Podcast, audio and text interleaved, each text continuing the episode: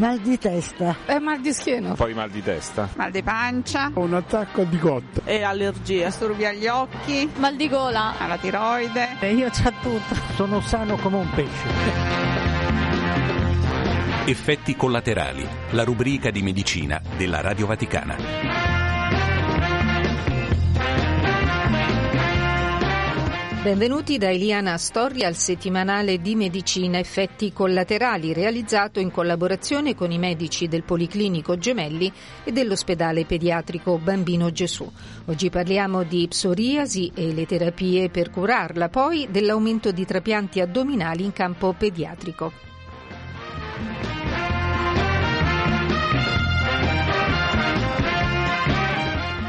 Ci occupiamo di psoriasi per fare il punto su quanto si conosce di questa malattia e di quali terapie si dispone oggi. Con noi la professoressa Ketty Peris, direttore dell'unità operativa complessa di dermatologia della Fondazione Policlinico Universitaria Agostino Gemelli, ordinario di dermatologia presso l'Università Cattolica Sacro Cuore di Roma. Professoressa, ben ritrovata. Grazie, grazie molte. Professoressa, la psoriasi non è solo una malattia che si manifesta esteriormente sulla pelle, ma coinvolge altre parti del nostro organismo. Sì, certo, sappiamo ormai da molto tempo che la psoriasi è sicuramente una malattia diffusa, ma ormai la definiamo una malattia sistemica, quindi c'è un processo infiammatorio alla base che può colpire soprattutto nelle forme gravi di psoriasi, altri organi. Il primo fra tutto sono le articolazioni, per cui oltre alla psoriasi sulla pelle abbiamo anche il coinvolgimento articolare, ma poi ci sono tutta una serie di possibili conseguenze sull'obesità, sull'apparato cardiovascolare che come dicevo però sono appannaggio dei casi più gravi. Esistono oggi delle terapie risolutive, parlo diciamo delle espressioni esteriori, quelle della pelle? Sì, esistono tante terapie dopo eh, gli anti-TNF-alfa che sono le molecole più vecchie, quelli primi anticorpi monoclonali, poi abbiamo avuto la classe degli anti-interleuchina 17 che sono stati un grande passo avanti perché hanno permesso di raggiungere percentuali di efficacia molto elevati, hanno una risposta molto rapida e sono anche ben tollerati. Quindi è una nuova classe di molecole, oltre a quella ancora più nuova che sono le anti-interleuchina 23, che veramente ha cambiato il decorso della psoriasi e la vita di questi pazienti. I trattamenti contro la psoriasi, quelli ad esempio a base di Ixekizumab, vi si può accedere gratuitamente visto il loro alto costo?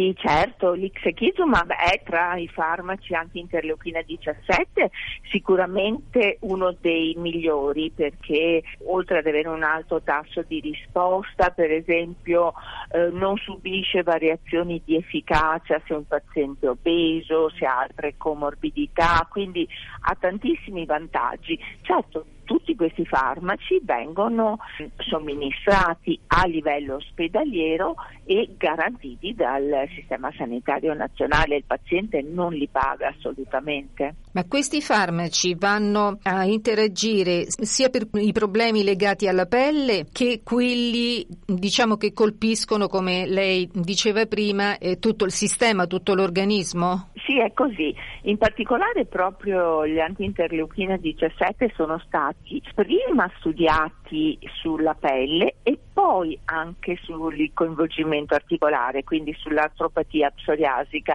e eh, sono molto usati proprio anche per questo, perché riducono di molto l'infiammazione a livello dell'articolazione, quindi mh, hanno una grossa efficacia anche sulla componente articolare. Quindi oggi si può guarire? Diciamo che sì, fino a che il paziente esegue il trattamento, il, il, paziente quasi si dimentica di avere la malattia. Se il paziente dovesse però sospendere il trattamento, lì può accadere che prima o poi la patologia possa recidivare, quindi tornare. Dobbiamo far presente, professoressa, che per molte persone avere questa patologia rappresenta uno stigma, eppure non è una malattia infettiva. No, certo che non lo è e direi che ormai insomma ci sono talmente tante possibilità di cura che un paziente non dovrebbe proprio più non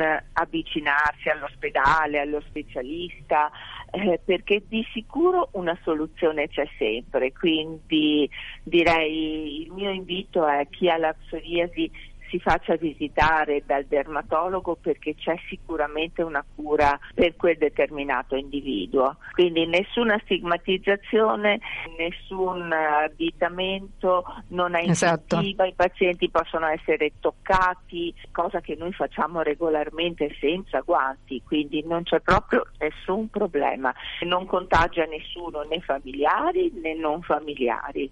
Professoressa, grazie e le auguro buon lavoro. Grazie, grazie molte, a presto. Stai ascoltando Radio Vaticana. Era la professoressa Ketty Peris, direttore dell'unità operativa complessa di dermatologia della Fondazione Policlinico Universitario Agostino Gemelli, ordinario di dermatologia dell'Università Cattolica di Roma. Una pausa musicale, poi andiamo al Bambino Gesù.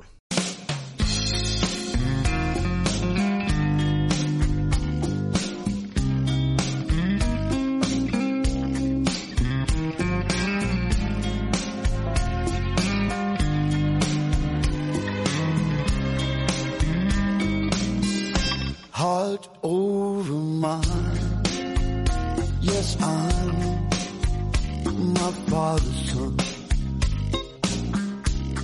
I live my life just like my father's done.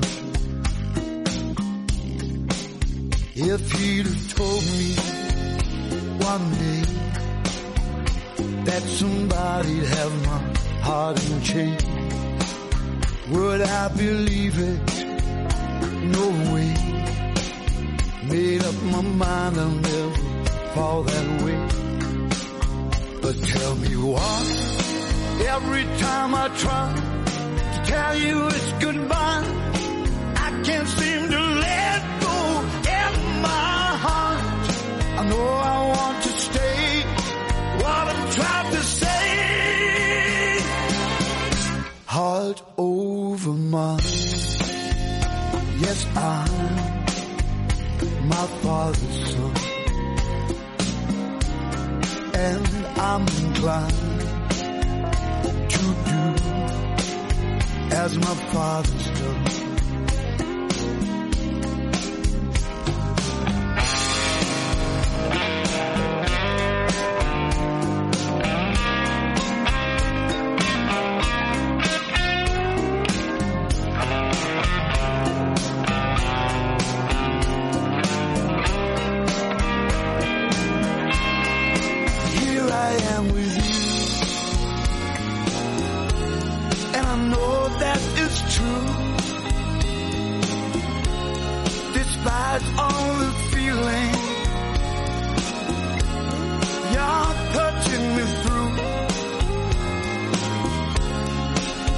To walk away.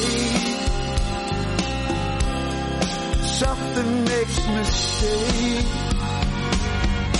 heart over mine. Yes, I'm my father's son. I live my life just like my father's done. Tell me why. Every time I try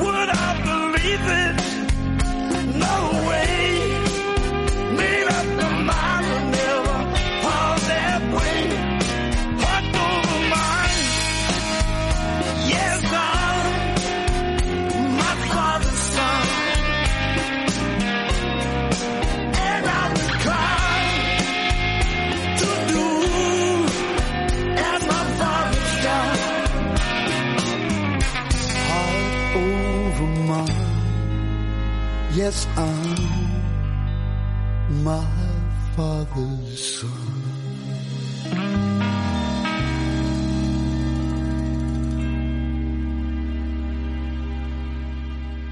Stai ascoltando Radio Vaticana. Nel corso del 2023 al Bambino Gesù si è registrato un aumento del 50% dei trapianti di fegato e rene rispetto all'anno precedente. Quali sono i motivi di questo trend positivo e quanto chiediamo al professor Marco Spada, responsabile di chirurgia epatobilio-pancreatiche e dei trapianti di fegato e rene dell'ospedale della Santa Sede. Professore, benvenuto. Grazie e bentrovati a tutti gli ascoltatori, grazie per l'invito. Volevo chiederle quali sono le cifre dell'attività dei trapianti nel vostro ospedale tra quelli al fegato e quelli rene? Il nostro ospedale, che è uno dei più grandi ospedali pediatrici europei, ha realizzato quest'anno un numero importante di trapianti in, in significativo crescita, aumento rispetto agli anni precedenti. Complessivamente sono i trapianti di fegato e, uh, e, di rene. In modo particolare nel caso del trapianto del rene siamo il centro in Europa che ha fatto il maggior numero di trapianti.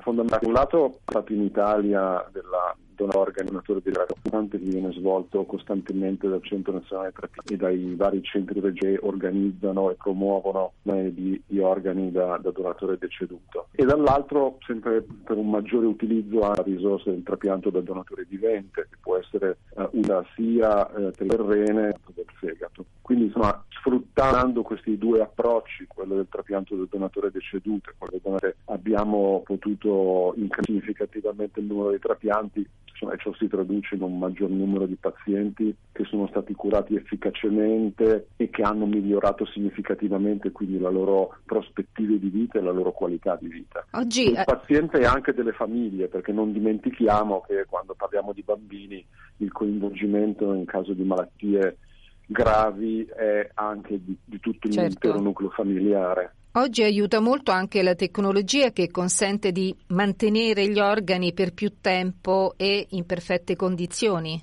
Sì, questo è l'altro elemento cruciale nel, nell'incremento dell'attività e nel, anche nell'incremento dei risultati perché accanto a un aumento numerico abbiamo anche confermato come negli ultimi anni un trend di risultati a medio-lungo termine che superano di tanto il 90%. E come dicevo, insomma, questo è anche dovuto alle nuove tecnologie, all'utilizzo di questi sistemi che si chiamano in inglese perfusion machine sono eh, apparecchiature che consentono una volta prelevato l'organo di conservarlo in modo più efficace con una circolazione o di eh, liquido di conservazione ossigenata o eh, di eh, effettivamente un mezzo di, perfusione sanguigna ed in questo modo di non solo poter aumentare il tempo di conservazione dell'organo una volta prelevato prima del trapianto, ma anche di migliorare poi la ripresa funzionale dell'organo una volta effettuato il trapianto. Professore, quante figure specialistiche vengono coinvolte e si alternano in un intervento di trapianto? Eh, il, il, programmi di trapianto sono programmi che all'interno di, di, dell'ospedale coinvolgono eh, numerose figure, più di un centinaio direi, no, non è solo il chirurgo coinvolto, ma eh, abbiamo poi tutto un, un, un, gruppo di specialisti, nefrologi per il rene, patologi per, per, il fegato, rianimatori, anestesisti, anatomopatologi, radiologi, infermieri specializzati, gli autisti che portano le equip eh, negli ospedali a prelevare gli organi, eh, gli psicologi, chi si occupa di, di dietoterapia. Sono veramente eh, numerosi gli specialisti coinvolti perché tutti gli aspetti eh, di malattia e poi di recupero dalla malattia devono essere presi in considerazione e adeguatamente gestiti per massimizzare il risultato quando questo deriva all'inizio anche da un, da un, gesto di donazione, sia esso di una persona che ha deciso in vita di donare i propri organi nel momento in cui dovesse venire a mancare e questa è una cosa estremamente importante e che va sottolineata sia che la donazione sia fatta da, da una persona vivente, di solito nel caso dei bambini che curiamo noi un genitore.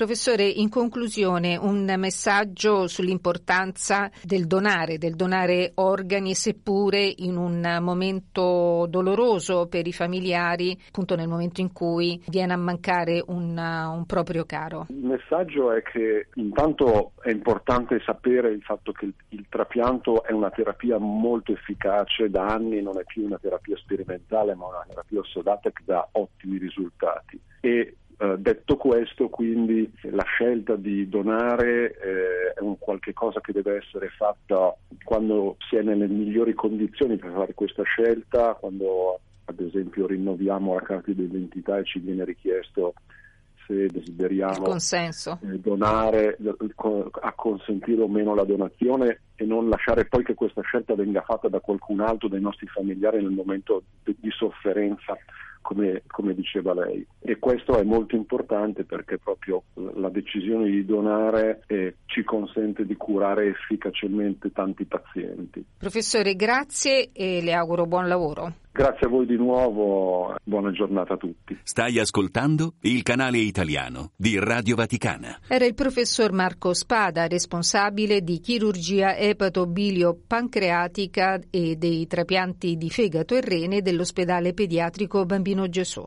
E dal Bambino Gesù la notizia di un bimbo operato alla nascita con procedura salvavita. Primo caso noto in Italia di parto cesareo exit to ECMO. Un'enorme massa tumorale all'altezza della gola gli avrebbe impedito alla nascita di respirare. La vita di un feto di 37 settimane è stata salvata al momento del parto da un intervento unico nel suo genere, eseguito mentre il neonato era ancora connesso alla placenta. Pochi minuti a disposizione dei chirurghi per estrarlo dalla pancia della mamma e collegarlo alla macchina cuore-polmone prima di recidere il cordone ombelicale e completare il parto cesareo. La procedura salvavita, denominata Exit to ECMO, è stata eseguita all'ospedale San Pietro Fate Bene Fratelli da un'equipe multidisciplinare coordinata dagli specialisti dell'ospedale pediatrico Bambino Gesù di Roma, dove tre giorni dopo è stata anche rimossa la massa tumorale. A distanza di quattro mesi il bambino sta bene ed è tornato a casa con la famiglia. E con questa buona notizia si conclude l'appuntamento settimanale con la medicina. Continuate a seguirci in diretta o riascoltate le nostre trasmissioni in podcast scaricando le app Radio Vaticana e Vatican News. Grazie per averci seguito, a giovedì prossimo un saluto da Eliana Storri.